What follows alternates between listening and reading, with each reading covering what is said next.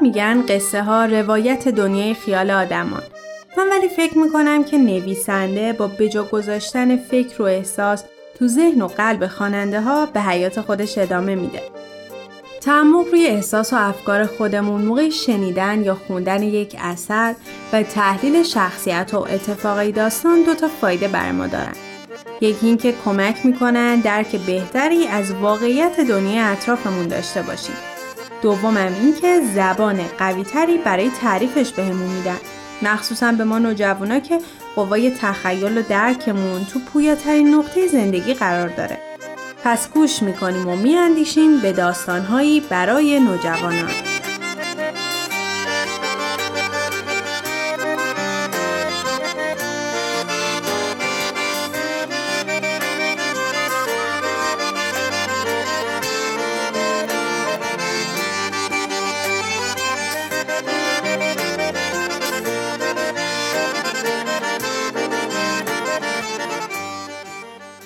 برداشتی آزاد از زندانی قفقاز اثر لئو تولستوی. قسمت ششم. زندگی برای ژیلین و کاستیلین بسیار سخت شده بود. درون گودال که کمتر از چهار متر مربع بود بوی تعفن می آمد پاهایشان همواره در کند و زنجیر بود. با آنها اصلا هوای آزاد نمی رسید بدن کاستیلین از بیماری متورم شد. تمام مدت یا میخوابید یا ناله می‌کرد. ژیلین نیز دلمرده شده بود و هیچ راهی برای فرار به ذهنش نمی رسید. تلاش کرد تا یک تونل بکند اما اربابش فهمید و او را تهدید کرد. یک روز در حالی که غمگین و افسرده به آزادی میاندیشید یک کیک روی پایش افتاد. سپس یک دانه دیگر و پس از آن بارانی از گیلاس. بالا را نگریست. دینا خندید و فرار کرد. ژیلین فکر کرد یعنی دینا کمکم نمی‌کنه؟ بخشی از گودال را مرتب کرد. مقداری گل تراشید آدم اسب و سگ ساخت و با خودش فکر کرد وقتی دینا بیاد اینا رو براش پرت می‌کنم بالا. روز بعد دینا نیامد. ژیلین صدای سم اسب شنید. تاتارها نزدیک مسجد به شور نشستند. واژه روسها چند بار تکرار شد. او نمی‌توانست به طور کامل صحبتها را تشخیص دهد اما حد زد که سربازان روس جایی در همان حوالی باشند. تاتارها مسترب از احتمال ورود روسها به روستا نمی‌دانستند با زندانیان چه کنند پس از مدتی رفتند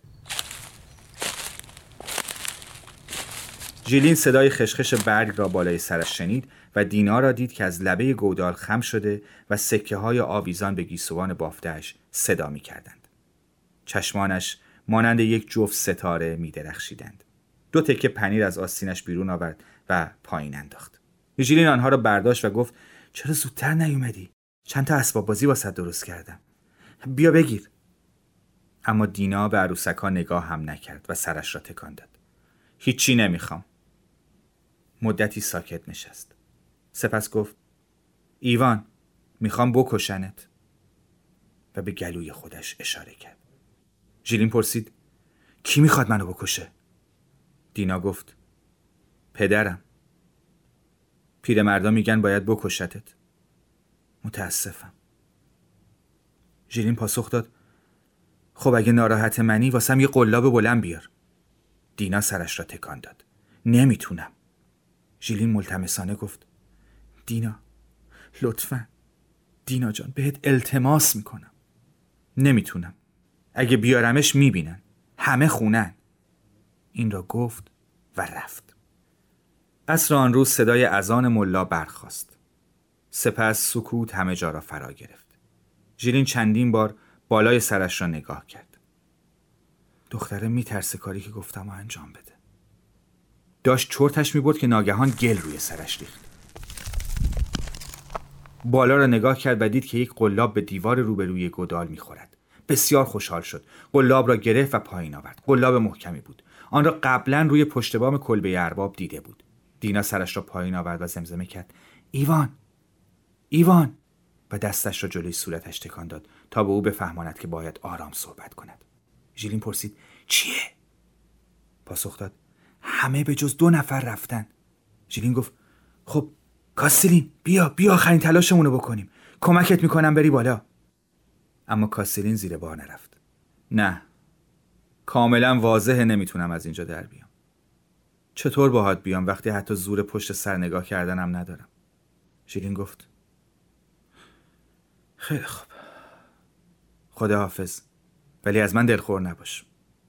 با یکدیگر روبوسی کردند. ژیلین قلاب را گرفت و از دینا خواست آن را نگه دارد. در حین بالا رفتن یکی دو بار لیس خورد. کاسیلین کمکش کرد و دینا با دستان کوچکش تمام توانش را به کار بست و خندان لباس ژیلین را کشید. ژیلین قلاب را بالا جمع کرد و گفت بذار سر جاش دینا وگرنه می‌فهمن و کتک می‌خوری دینا قلاب را با خودش کشید و ژیلین از تپه پایین رفت.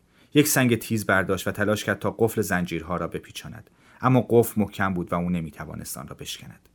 دینا آمد سنگی برداشت. بذار من امتحان کنم.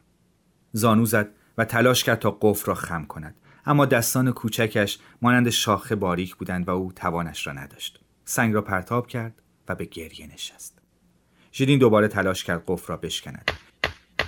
دینا کنار او ماند و دستش را روی شانه ژیلین گذاشت. ژیلین اطراف را نگریست. ماه در حال طلوع بود. با خودش فکر کرد تا قبل از اینکه ماه کامل بیاد بالا باید از دره عبور کرده باشم و خودمو به جنگل رسونده باشم. برخاست. سنگ را به دور انداخت. با کند و زنجیر یا بدون آن باید به راهش ادامه می‌داد. گفت خدا حافظ دینا جان هیچ وقت فراموشت نمی کنم. دینا در دستان ژیلین مقداری پنیر گذاشت.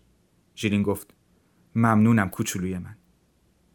کی واسط عروسک درست می‌کنه وقتی من برم؟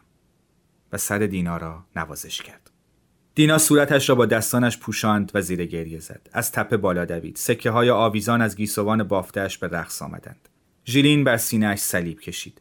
قفل کند و زنجیر را در دست گرفت تا از صدای تلق جلوگیری کند. به مسیرش ادامه داد. پاهای اسیرش را می‌کشید و به نقطه طلوع ماه چشم دوخته بود. اکنون راه را بلد بود.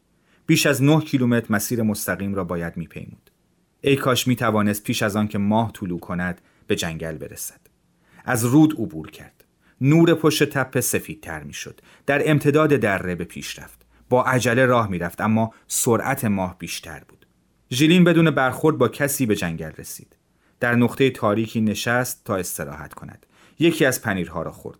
یک سنگ پیدا کرد و دوباره تلاش کرد تا کند و زنجیر را باز کند. دستانش زخمی شدند اما نتوانست قفل را بشکند. برخاست و در مسیر جاده به راه افتاد. هنوز نیم کیلومتر هم نپیموده بود که احساس ناتوانی بر او چیره شد.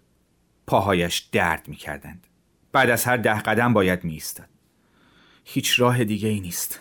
باید تا جون دارم خودم رو بکشم. اگه بشینم ممکنه نتونم دیگه پاشم و به قلعه نمی‌رسم.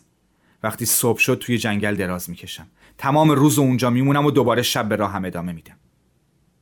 تمام شب را به راه ادامه داد. دو تاتار سوار بر اسب از کنارش عبور کردند اما او که صدایشان را از خیلی دورتر شنیده بود پشت درختی قایم شد. طلوع آفتاب نزدیک می‌شد و گرگومیش از میان می‌رفت و ژیلین هنوز به انتهای جنگل نرسیده بود. با خودش فکر کرد خب سی قدم دیگه که رفتم میرم بین درختها میشینم. سی قدم دیگر رفت به انتهای جنگل رسید مقابل خود جلگه و قلعه را دید سمت چپ آتشی در حال خاموش شدن بود و چند مرد دور آن جمع شده بودند. با دقت نگاه کرد. آنها سربازان قزاق بودند. قلب ژیلین از شادی لبریز شد. بقیه توانش را جمع کرد و به پایین تپه رفت و به خودش گفت خدا نکنه یه تاتار منو ببینه. نمی‌تونم به موقع بهشون برسم.